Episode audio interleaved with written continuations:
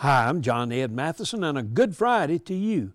Some people do some weird things in life which require experts to warn them not to do those weird things.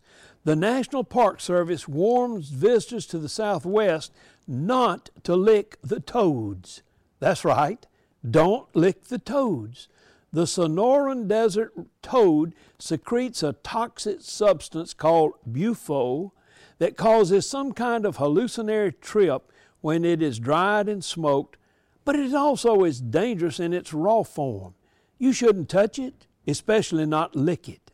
One national park expert said that folks ought to refrain from licking anything in the park, but especially the toads. Now, watch out for those toads today. Stay away from them and stay away from other things that could be detrimental to your health.